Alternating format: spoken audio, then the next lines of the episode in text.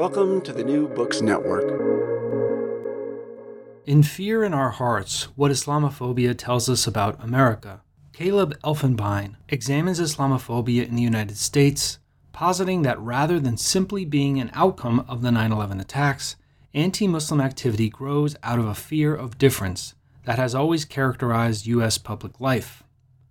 Elfenbein examines the effects of this fear on American Muslims, as well as describing how it works to shape and distort American society. Drawing on over 1,800 news reports documenting anti Muslim activity, Elfenbein pinpoints trends, draws connections to the broader histories of immigration, identity, belonging, and citizenship in the United States, and examines how Muslim communities have responded.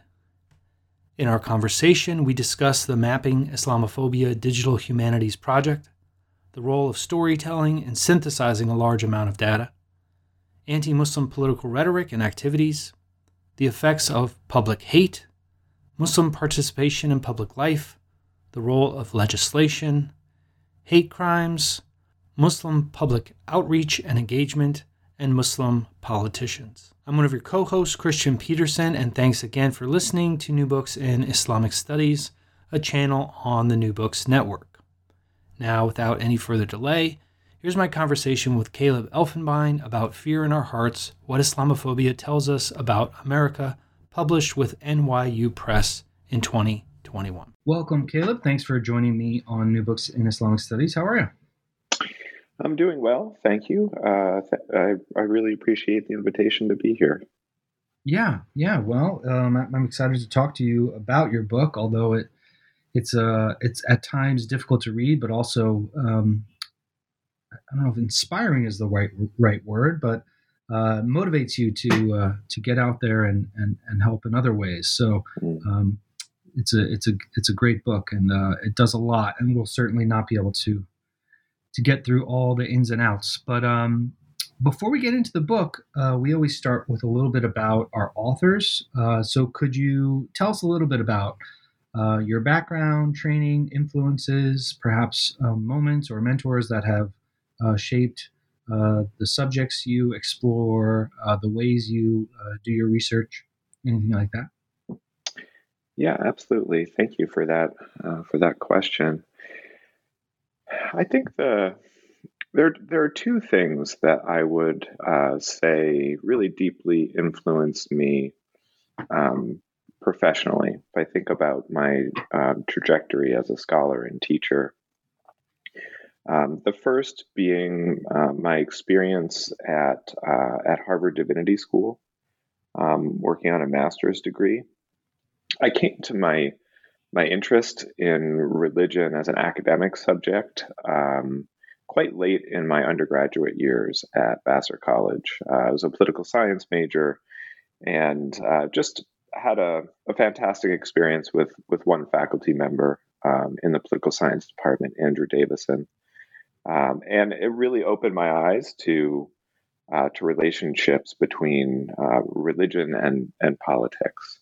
And uh, when I started looking at graduate programs in political science, I saw that I wasn't actually likely to learn a whole lot about religion um, in, a, in a political science program, even if I was interested in questions of religion and politics, right? It, it was much more focused on religion as a variable in people's behavior uh, versus really learning um, in in depth and um, with uh, with a great degree of sensitivity about um, things that are that are deeply important to people. And uh, I just I happened upon um, Harvard University's Divinity School. I think I had taken one undergraduate class in religion, um, and I was just taken immediately by by the program, uh, by the program's emphasis on um, on on bringing different people together to study and think about religion, um, bringing together people who were engaged in the study of religion for very different reasons. And um, I found that environment to be remarkable. Uh, I, I, really, really enjoyed uh, starting to learn about religion again as an academic subject in that environment. It was really very special.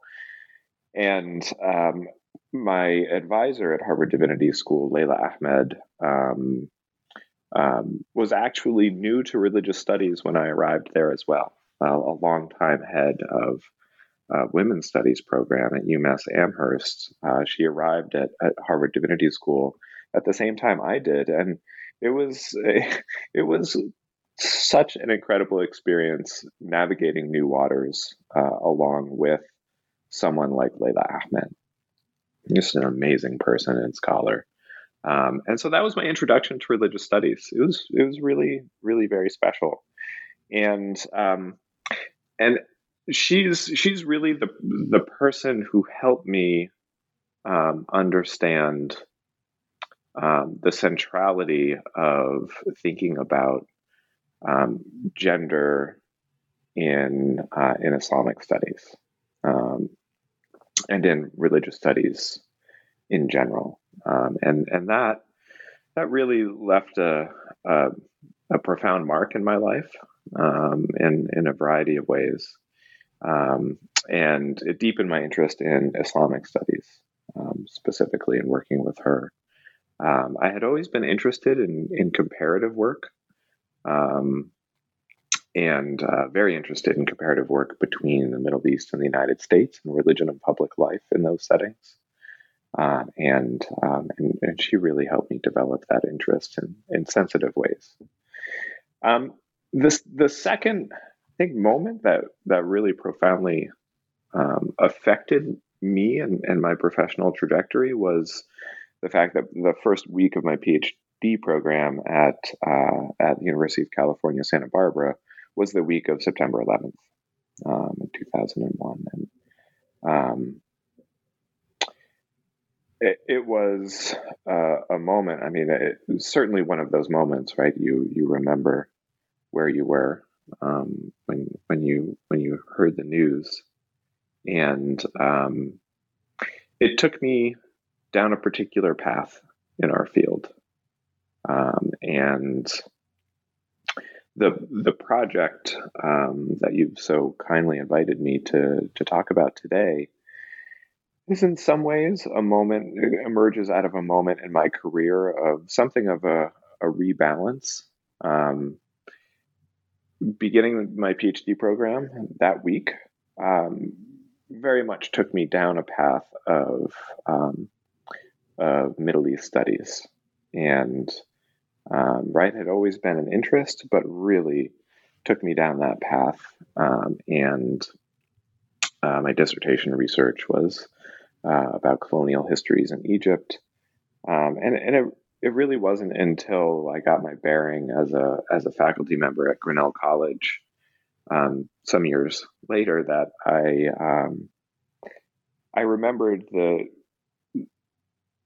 the crucial part of um, of comparison in the field of religious studies, um, but uh, but also in the way that I imagine myself as a scholar, and um, it returned me to to thinking about uh, life in the United States and religion and politics and religion and public life in the United States.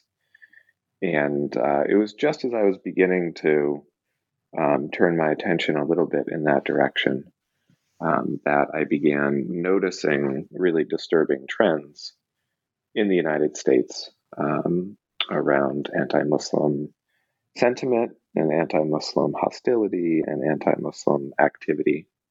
Um, and um, so it was a particular moment in my professional life that uh, coincided with um, with what was happening around me um, in in the United States that that led to uh, Fear in Our Hearts as a project.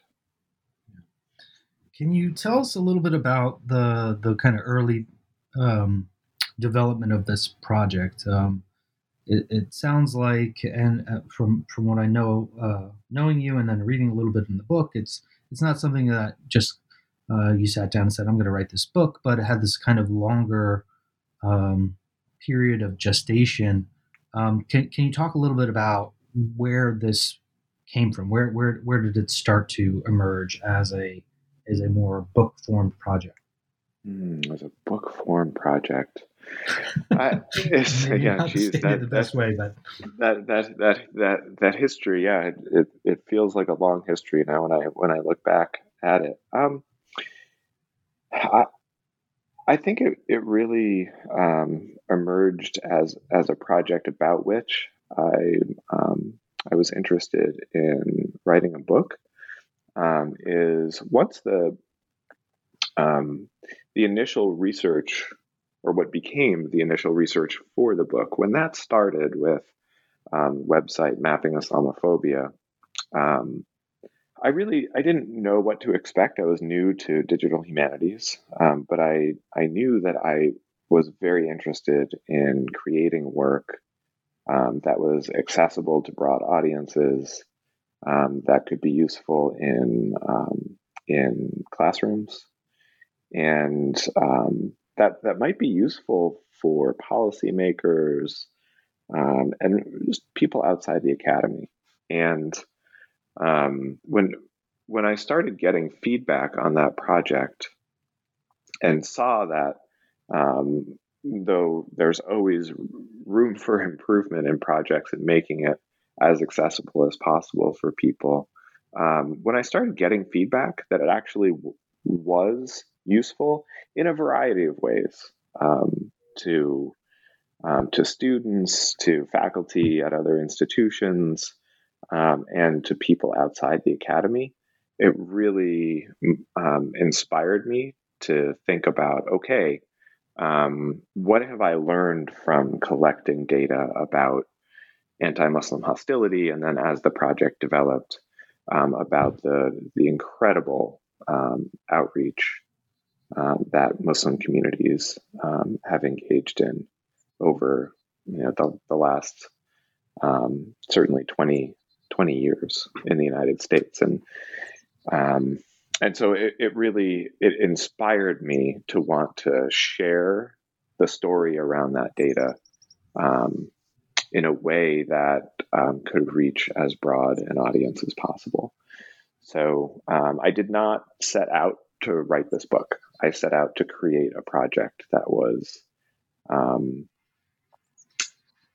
that was for undergraduate education, for journalists, for policymakers, and for people outside the academy um, and um, at a certain point, it felt like, okay, I, I, think I'm starting to have a sense of, of a story around this data.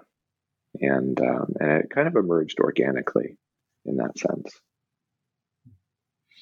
Now, um, for folks who don't know about this mapping Islamophobia project, um, you know, you can you can add what you want, but uh, you know it's a it's a digital humanities project where over a number of years you collected data about uh, anti-muslim activity and then later on about muslim public outreach um, it's a lot of data uh, you know i've looked at this website a number of times and there, there's a lot of stuff and you know for people who might not be familiar with this kind of uh, research uh, one of the things that you you do with this data, right? You synthesize it all. And uh, the way it comes through in the book, which is great, is uh, and, and really powerful, is the the kind of role of storytelling you do throughout the book. Um, you know, because you're you're you're not an ethnographer, you're not an anthropologist, but the the storytelling, um, you know, of these subjects uh, is very important for how you how you make your arguments. Um, so can can you talk a little bit about how you saw the role of storytelling? Um, you know, to kind of uh, structure this project. Um, one one person that you talk about uh, kind of throughout the book, who might might be a good example of thinking about um, this role of narration, is this person Haq. Mm-hmm. Um, so maybe maybe you could tell us a little bit about her and and kind of just more generally how you saw the role of storytelling in your project. Yeah, thank you, thank you for that question. Um, the the digital humanities project mapping Islamophobia. Um, I think if, if people do spend time on the the website, um, they'll they'll note that there isn't a lot of explanation of the data. Um, present the data visually. Um, we provide right some framing for the data, um, but there's a there's something of a of a tension in the different goals for that project. As an educator, um, I really thought a lot about wanting to present data in an accessible way, but to not explain the data in ways that would close off interpretive possibilities, right? That people might bring themselves to the data. So it was a fine balance between letting the data speak and providing just enough framing so that people um, didn't feel uh, adrift in the data. Um, so, right, as an educator, imagine imagining that project as a resource. Right, those were some of my goals.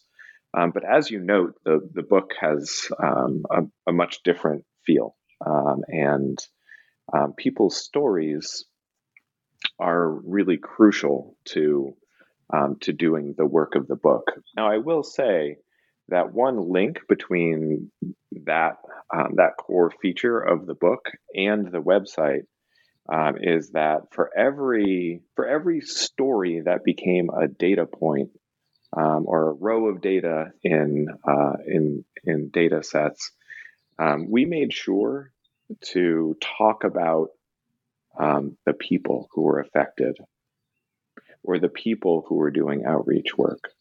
So it does present a lot of data, but um, there are no data points that are um, without a human connection, without a story that emphasizes people.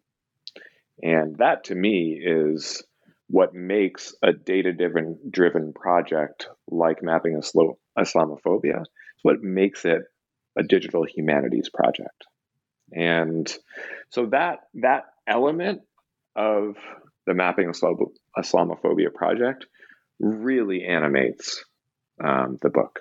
And what became very clear to me as I was writing, um, what became very clear to me is that if I imagine myself standing in front of the classroom, and I did imagine myself standing in front of the classroom, the undergraduate classroom, uh, the entire time that I was writing the book, really thinking to myself, how would I explain this to my students?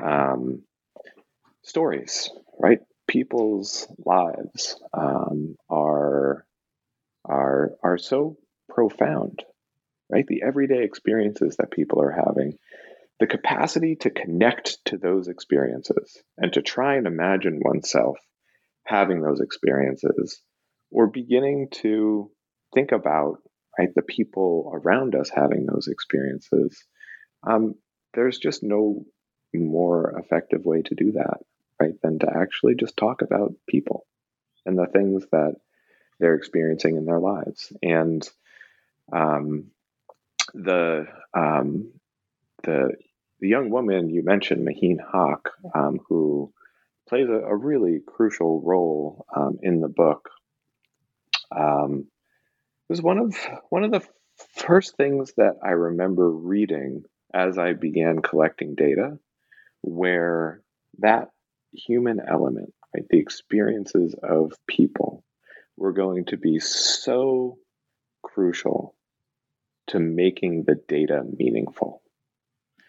Um, and uh, I mean, she she wrote um, "What Remains," um, an incredibly beautiful op-ed published in the Baltimore Sun, um, in which she was talking about what it felt like to grow up uh, Muslim in uh, in Hagerstown, Maryland. And I connected with it in part because uh, living in rural Iowa myself, right? She was centering people's experiences in rural America, and she was centering her experience as a Muslim child and a Muslim young woman in rural America. Um, and so I connected to it, right, um, in some ways because of my own life and where my life has taken me. Um, but that particular piece and the the brief exchange that I had with her immediately after uh, I read the piece, um, really um, set, I think, a, a, tone for the project um, that that really made its way into uh, into the book, right? Insofar as I do, I do build pretty consistently around uh, around people's stories. The other thing that uh, you do kind of early on in the book to set up is this idea of public hate, uh, which I think is a, a really kind of useful category. Um, and you, you, of course, in the context of your book, are talking uh, primarily about anti Muslim activity, uh, but certainly with um, things that have been going on around anti Asian hate. Um, I, th- I, think it's a, another way of kind of conceptualizing this. Um, so, can, can you tell us how you're kind of defining and using this concept? Uh, how how would you say public hate operates, and and what are the effects or the the social outcomes of this public hate? Yeah, public hate is a concept um, that I hit upon as I was trying to uh, make sense of uh, a shift um, that I think was pretty discernible in 2015. Um, and that was the relative freedom that people seem to feel that they had to say and do really terrible things about and to Muslims in the United States, right? In, in public. And I was trying to really understand what was making that possible. And um, so I started thinking in terms of, of public hate as um, as a way of explaining um, both the effect of political discourse um, around Muslims in that case, but I think, as you point out, quite uh, quite correctly, um, right, applies, uh, I think, uh, equally uh, strongly to anti-Asian hate right now in, in our moment in the United States. Um, but to, to really think about the effect of um, political discourse on um, on making it more acceptable to articulate um, hatred, right, of particular groups of people in public. Um, what makes that possible? And I started seeing that um, that anti-Muslim activity didn't necessarily follow from anything in particular that Muslims were doing, right? Rather, anti-Muslim activity followed from public discourse, and particularly um, by political leaders, but also uh, members of media with with large audiences, right? And those two things are so often connected. Um, and I, I started to see that that effect of um, of political discourse as something that was really crucial in um, making it more acceptable for more and more people um, to say and do um, kind of shocking things uh, in in public as uh, relating to Muslims in the United States. Um, and I, I, was trying to figure out a way to to grapple with that and and explain it. And this concept of of public hate um, seemed to do some of that work.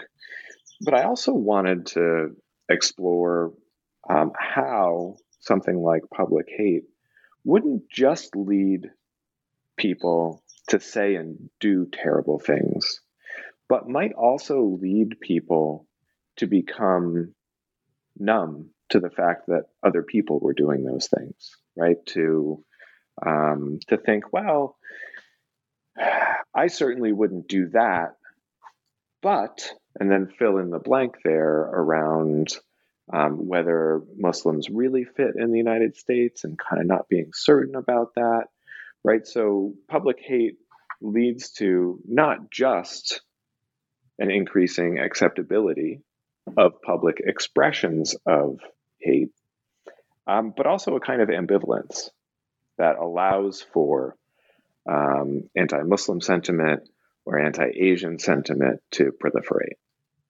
So that's, that's right. That's what I was trying to get at with this idea of public hate. What follows from, um, from political discourse uh, in the way that we speak and act in public?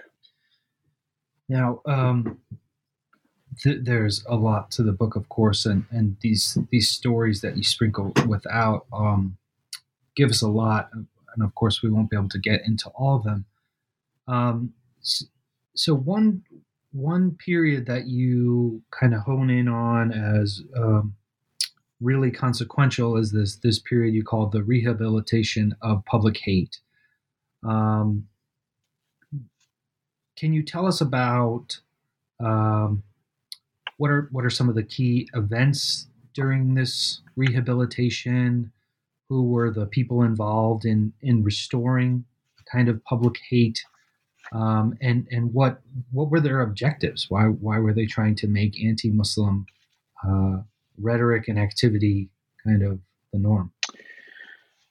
That's a very good question. I, I do talk about this period um, really starting in uh, around 2010, um, but that really picks up in 2015. But if we look to um, to 2010, we start to see um, the effects of what I would call um, an, an anti-Muslim social movement um, that I would date back to September 11th. And um, when I when I say a social movement, I do so very purposefully because I want to I want to really emphasize that uh, government policy is um, is part of of the picture, um, but I I want to I want to point attention to anti-Muslim activists outside of government and the extent to which um, through um, quite patient work over time. Um, and I, I, say I say patient. I mean, I, I, feel I feel odd using that term because it's usually a, a term with positive connotation. Um, but in in this uh, in this context, I'm really using it um, in a way to emphasize um, the the kind of work um, in, in which they were engaged, which was very slowly, over time, sowing seeds of doubt about whether Muslims could ever really be American, whether Muslims could ever truly fit in this country. So, um, between 2001 and 2010, um, right through the efforts of someone like David Yerushalmi, um, who began to um, articulate fears about Sharia law in the United States. Um, over time, the very slow and careful work of cultivating, for example, legislators at the state level, of cultivating um, members of media um, who were um, who were amenable, right, to asking questions about cultural fit, asking questions um, about um, whether right whether Muslims constituted a kind of existential threat to the United States, and that started to um, to show some some signs of success um, around 2010. Um, that's um, the, the, the first effort at banning Sharia in the United States, a constitutional uh, amendment in Oklahoma. Um, that was really uh, an important moment in the history of anti Muslim sentiment and activity in the United States. Um, if we take a step back and think about that for a moment, right? You are talking about um, state government banning um, a collected body of uh, law understood in a particular way, right? But more generally, a body of guidance that millions of Muslims around the world for centuries and centuries have drawn upon to make meaning in their lives, to guide themselves to living um, just lives, um, lives that support um, their communities and communities around them. Um, talked about banning that from ever entering into state proceedings.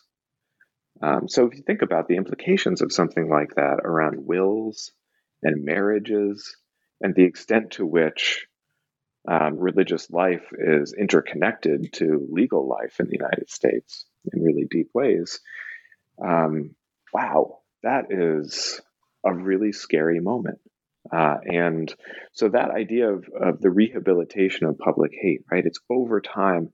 How do you begin to build the conditions in which it becomes acceptable for more and more people um, that um, that state institutions and others might target uh, particular groups of people, in this case, Muslims, right? So the rehabilitation of that idea, right, of of a public articulation of hate toward a particular group of people as being, if not acceptable, kind of understandable. And right, it, it, it's so it's in that context also um, that we can make sense of the controversy, um, for example, around the, the Ground Zero Mosque. Right, that didn't come out of nowhere. That emerged out of activist networks that in some ways, right, we're waiting for just that moment. And right, we we look at that particular project in southern New York, right, as one that um, had emerged out of a real sense of um, of wanting to heal um, or create the conditions in which communities could heal um, in New York City um, after September 11th, and to take that effort and turn it into right the so-called victory mosque um, and again these questions about whether uh, muslims were really american would real americans do something like that try to open right a so-called victory mosque um, and the very fact of being able to ask those questions in public and to have a lot of people say oh yeah what about that right? That was the result of years and years of slow and patient efforts um, to rehabilitate um, public hate against Muslims. Now, um, in the kind of genealogy for our um, kind of more recent uh, iterations of this in, in American public life and especially in political discourse, um, you, you zoom into uh, in 2015 this this Charlie Hebdo shooting, um, not not as an you know instance in France, but actually and what that event kind of opened up in terms of uh, public anti-Muslim discourse in America. So can, can you tell us a little bit about um, what were some of the talking points that kind of emerged uh, at the moment of this attack in, in France and, and afterward, and and how these kind of anti-Muslim activists kind of seized the moment to uh, uh, to kind of get their me- message uh, more solidified. Mm-hmm. It was a, a, re- a, real moment in which uh, anti-Muslim activists were um, were, I think, quite successful in tying the actions of um, particular people who um, were claiming to act in the name of Islam to entire groups of people, right? And that is at the core of um, of the possibility of public hate, right? Generalization and stereotypes, and right. So we're willing to take a horrific event um, that was perpetrate, perpetrated by people who um, right, who identified as Muslim, and um, I think, unfortunately, quite successfully, um, use that to ask questions about every Muslim. So, is every Muslim against a particular understanding, of course, of free speech? uh, is every Muslim simply waiting um, to enact revenge against a perceived slight? Um, are Muslims capable of um, of living in a context um, in which, right, a, a state um, values um, particular things, like again, a given conception of free speech, um, over um, understandings of um, religion and religious sensitivity. Um, right? So, asking questions about whether Muslims can ever live in the West. So, drawing on a very long history of those kinds of questions to bring them into a particular moment and to highlight a really horrible and tragic event to um, to support a particular um, social and political agenda. So you know that, and and that moment gave rise to uh, discussions around uh, so-called no-go zones, right? About um, what happens when Muslim communities are left to their own devices um, in uh, in in Western societies, right? Um, won't assimilate, won't acculturate, will remain on their own. Um, and right, that kind of mythology around um, around immigrant groups that that can't assimilate, right? It's a kind of trope um, that is deeply connected to um, to anti-immigrant um, sentiment in the United States, and specifically, right, um, uh, immigrants of color, um, right, to to really um, ask these these huge questions that depend on huge generalizations, right. So from that moment, one very tragic event to uh, to being able to stereotype and generalize um, as uh, again, right, part of an effort to sow at least enough doubt in the minds of um, of non-Muslim Americans uh, to um, to at least be ambivalent about public expressions of hate and the activities that follow from those expressions. Um, you've talked a little bit about this. Um, but um, I know from the data and from from the the stories you talk about that um, there's there's kind of these two trends of both uh, kind of everyday public hate crime type activities, uh, but then there's also these more kind of institutional um, issues of legislation. Um, you know, like the Sharia type bans that you talked about, but there, there's other things you mentioned in the book. Can you talk about the kind of relationship between these two? Because it, it almost seems like uh, this this is I don't know if it's a, an effect or an example of how people talk about racism. That that racism are these kind of overt personal acts as opposed to kind of institutional racism. So can, you talk about the relationship between these these two types of anti-Muslim activities? Mm-hmm. That's a, a really wonderful question. I see I see them being connected by again, right, this idea of an anti-Muslim social movement, right? And and different kinds of expressions of an anti-Muslim social movement that kind of feeds over time, right?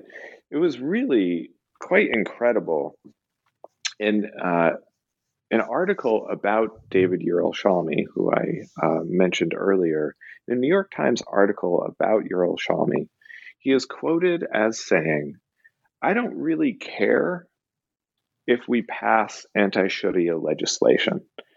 I want people to be talking about Sharia, right? So, um, so state level legislatures, one venue for sowing doubt about Muslims and about the intentions of Muslims and the capacity of Muslims to be American. So that's one venue.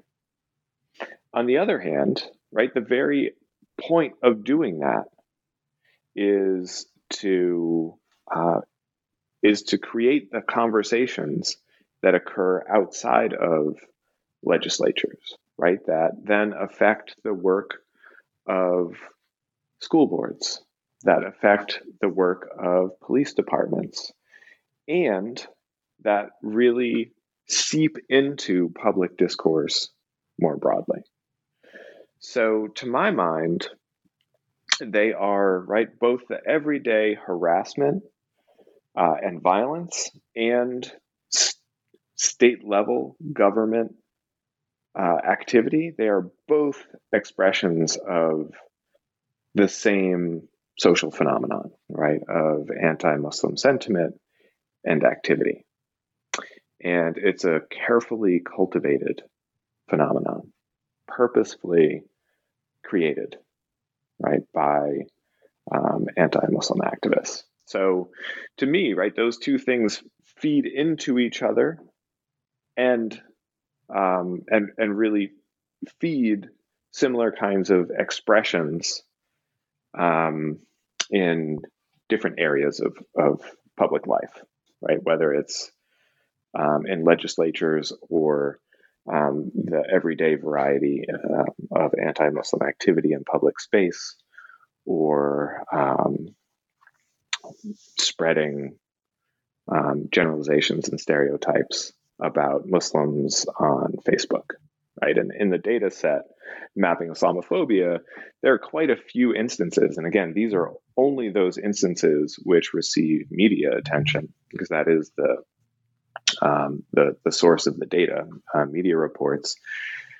But there are a lot of media reports of local public officials, police forces, water boards, school boards, of saying really terrible things about Muslims um, in in their um, in social media posts, mostly on Facebook, but not exclusively so.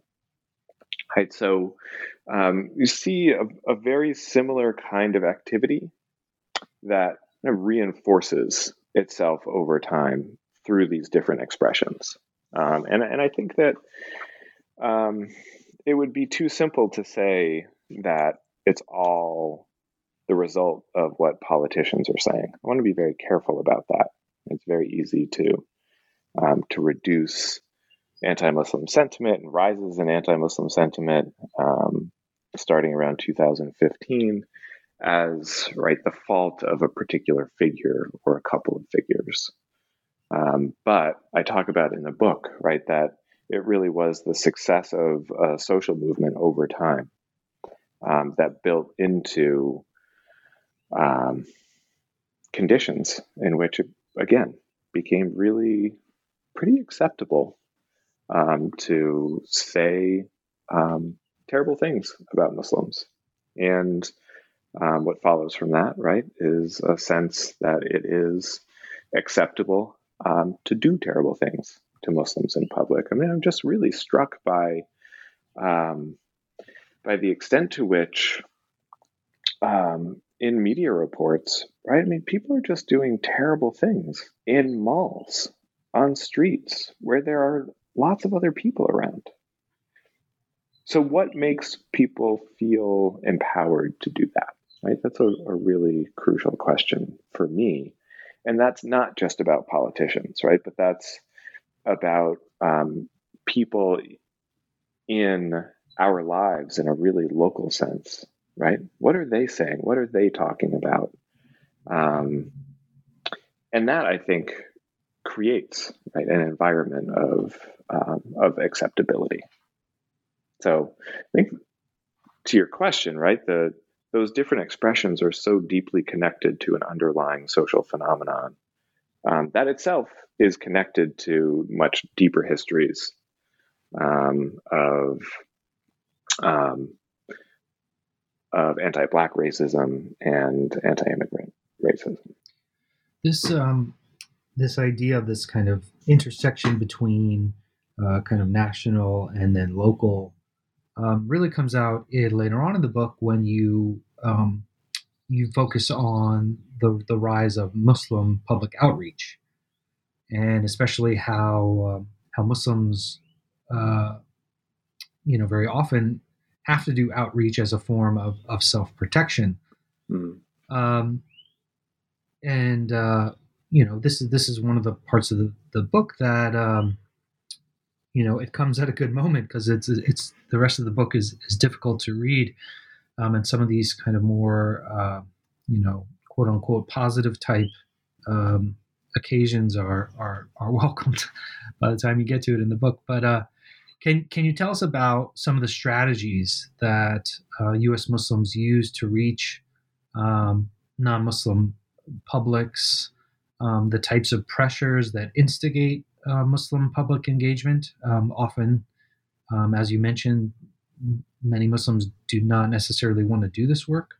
Um, so why why do they do it uh, despite that? And, and then perhaps um, how can uh, non-Muslim allies uh, contribute to these efforts, which you, you help by laying out very clearly in, in the book. So, yeah, thank you for that question. Um, going back to when um, I first started collecting data for mapping Islamophobia, I remember um, having a conversation with uh, my first research assistant on the project, a student named Chloe Briney. Uh, was long since graduated from Grinnell. Um, she came to me one day for you know, our, our weekly meeting, and she said, "Yeah, you know, I'm finding I'm finding these reports about anti-Muslim um, activity." But I'm also finding, and the language that she used is really just um, stuck with me.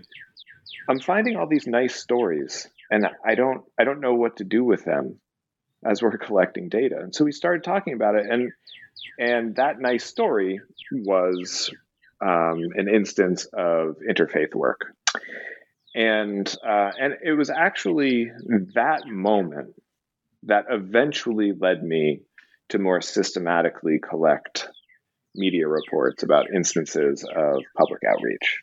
Um, and that in turn pushed me to think about um, how anti Muslim sentiment and activity affected the nature of, um, of Muslim participation and engagement in public life. Um, and and that to me was was really very important because after September 11th, there was such a precipitous drop in um, in Muslims running for political office in the United States. And uh, so when I started putting these pieces together, it became a really important part of the project to think about um, as I said, how anti Muslim sentiment and activity affects the nature of um, engagement in public life by for Muslims. Um, but then also really trying to understand um, the incredible lengths uh, to which Muslim communities were going to be transparent, to be accessible, to respond to um, criticisms of Muslim communities, right? That were very much part of kind of rehabilitation of public hate, right? So um, people think that there are no go zones. We'll open up our mosques. People think that, right, Muslims just hang out with each other. We will create Ask a Muslim events where everyone is welcome and everyone can ask any question that they want, right? And that too comes in response to um, this kind of trope around the idea of dissimulation or taqiyya, right? Of uh, Muslims hiding their true intentions, right? Which again, right, is is was part of um, the careful work of anti-Muslim activists who seized on this one um, very small formulation emerging in a particular historical moment with minoritized community um, within broader Muslim communities, right, of self protection, right? So, um, taking this one small formulation from a particular moment in history and suggesting that every Muslim is hiding something, right, to sow doubt. Um, so, I, I was very curious in, in how Muslim communities were responding to elements of anti Muslim sentiment that really did create fear for people, right? for people who don't know Muslims, oh, Muslims hide their true intentions.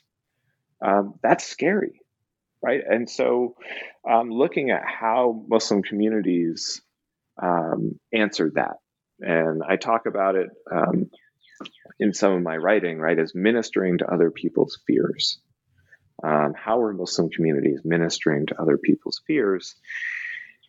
And it was just over time in, in the in, in the data that I have, just the I mean, literally the tens of thousands of hours that people have put in um, to um, opening themselves up to non-Muslim um, members of their communities, local communities. And on the one hand, as um, Chloe had suggested, they're often really lovely stories. On the other hand, I really started asking at a certain point, I wonder if people really want to be doing this. And I tried to imagine my own life as a parent, a partner, someone trying to build a career. And then I tried to imagine what it would be like if there was a kind of expectation of me because of who I was to be giving the kind of time that I saw so many Muslims giving. And um, that's that's really what what led me in part to an approach in the book, um, as you noted toward the end of the book, of really saying here are some very small suggestions about what non-Muslim Americans can do. Again, very small suggestions, and you know this was it, this was my own list of of possibilities. But what I was really trying to communicate is that um, is that social change um, happens when lots and lots of people do small things. That's not to say that um, that there aren't very significant big things that can spur social change. But if we think about, for example, the history of civil rights in this country, it is, um, to use um, an historian named uh, John Dittmer's phrase, right? It's about local people making change, and um, and so when I when I imagine that, um, I I imagine speaking to uh, non-Muslim and um, and largely white readership um, to think about what small things can we do um, in our lives that can begin to change the conditions of public life um, for Muslims in the country. So that's really where I where I ended up by the end of end of the book right? Is really thinking about, okay, this is all pretty big, what I've been writing about. Although it's rooted in individual people's stories, right? This is this is as the, the the subtitle of the book suggests right what islamophobia tells us about america right it's a story about america as well and i hope that it is for a lot of readers a very disturbing story about america um, and um, that can be overwhelming, I think, that kind of big story. Um, and to try and address that potential overwhelm, that's really why I tried to focus on small things that people can do in their lives. Well, there's uh, certainly a lot more to the book, and I, I, hope people will pick it up and, and read a copy, um, especially those that teach this subject matter, I think it would work really well, uh, especially because of the kind of narrative aspects of the of the book uh, work really well in a class. So I hope people will explore that option too. Um, before I let you go, though, can you tell us a little bit about um, some of the other things you're working on? Uh, if you've been able to work to work on things in the past uh, year or so. Yeah, absolutely. There's um, there's something that that came out of um, the book about which I'm I'm pretty excited. Um, there's a an edited volume um, that is set to come out from um, Bloomsbury Press um, about uh, about digital forms of Islam. And um, I, I write in a contribution to that volume, I write about other models of um, of humanizing work, right? So if in the book I'm talking about this enormous amount of outreach uh, in which Muslim communities have been engaged, the goal, right, is for people to try and humanize themselves. So it becomes harder, in theory, for other people um, to say and do nasty things.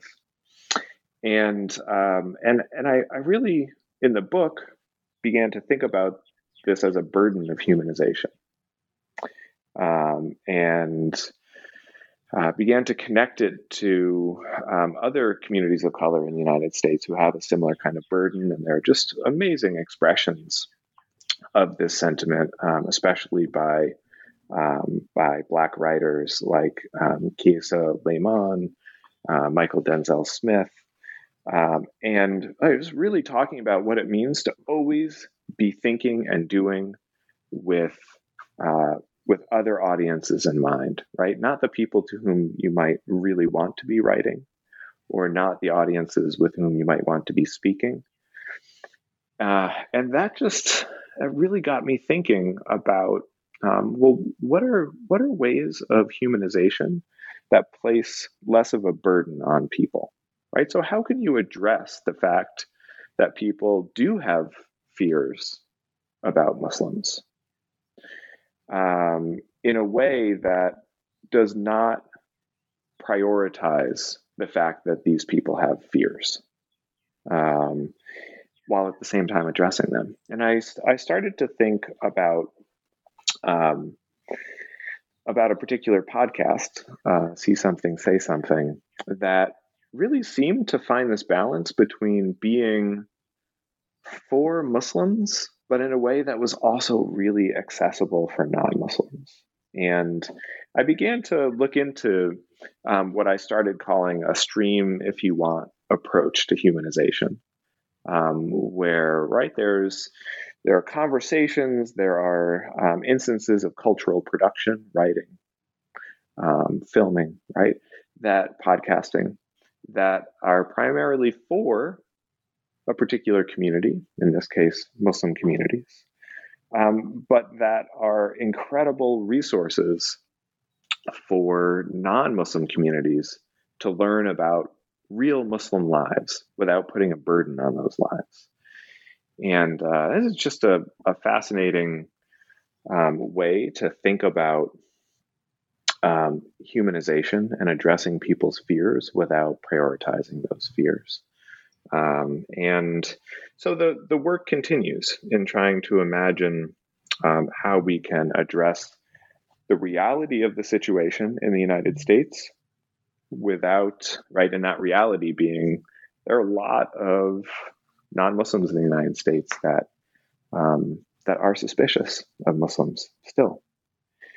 So how can we address that reality without putting a burden on Muslim communities to address that reality when they had little or no part in creating that reality um, because of anything that they had said or done? So uh, that's that's what I'm working on now. I hope that was a, a cogent explanation, right? Mm-hmm. Things yeah, things in great. process are are often a little little hard to talk about. Yeah. Well, uh, good luck on that and continuing on all your great work. Uh, I think a lot of these, they're, they're, right, there's a through line you can see. So uh, keep keep doing that good work. And uh, congrats on Fear in Our Hearts. It's it's a great book. So thanks for talking about it.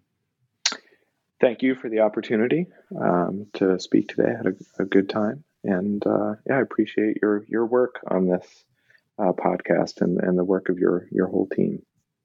Thanks for listening to my conversation with Caleb Elfenbein about Fear in Our Hearts What Islamophobia Tells Us About America, published with NYU Press in 2021.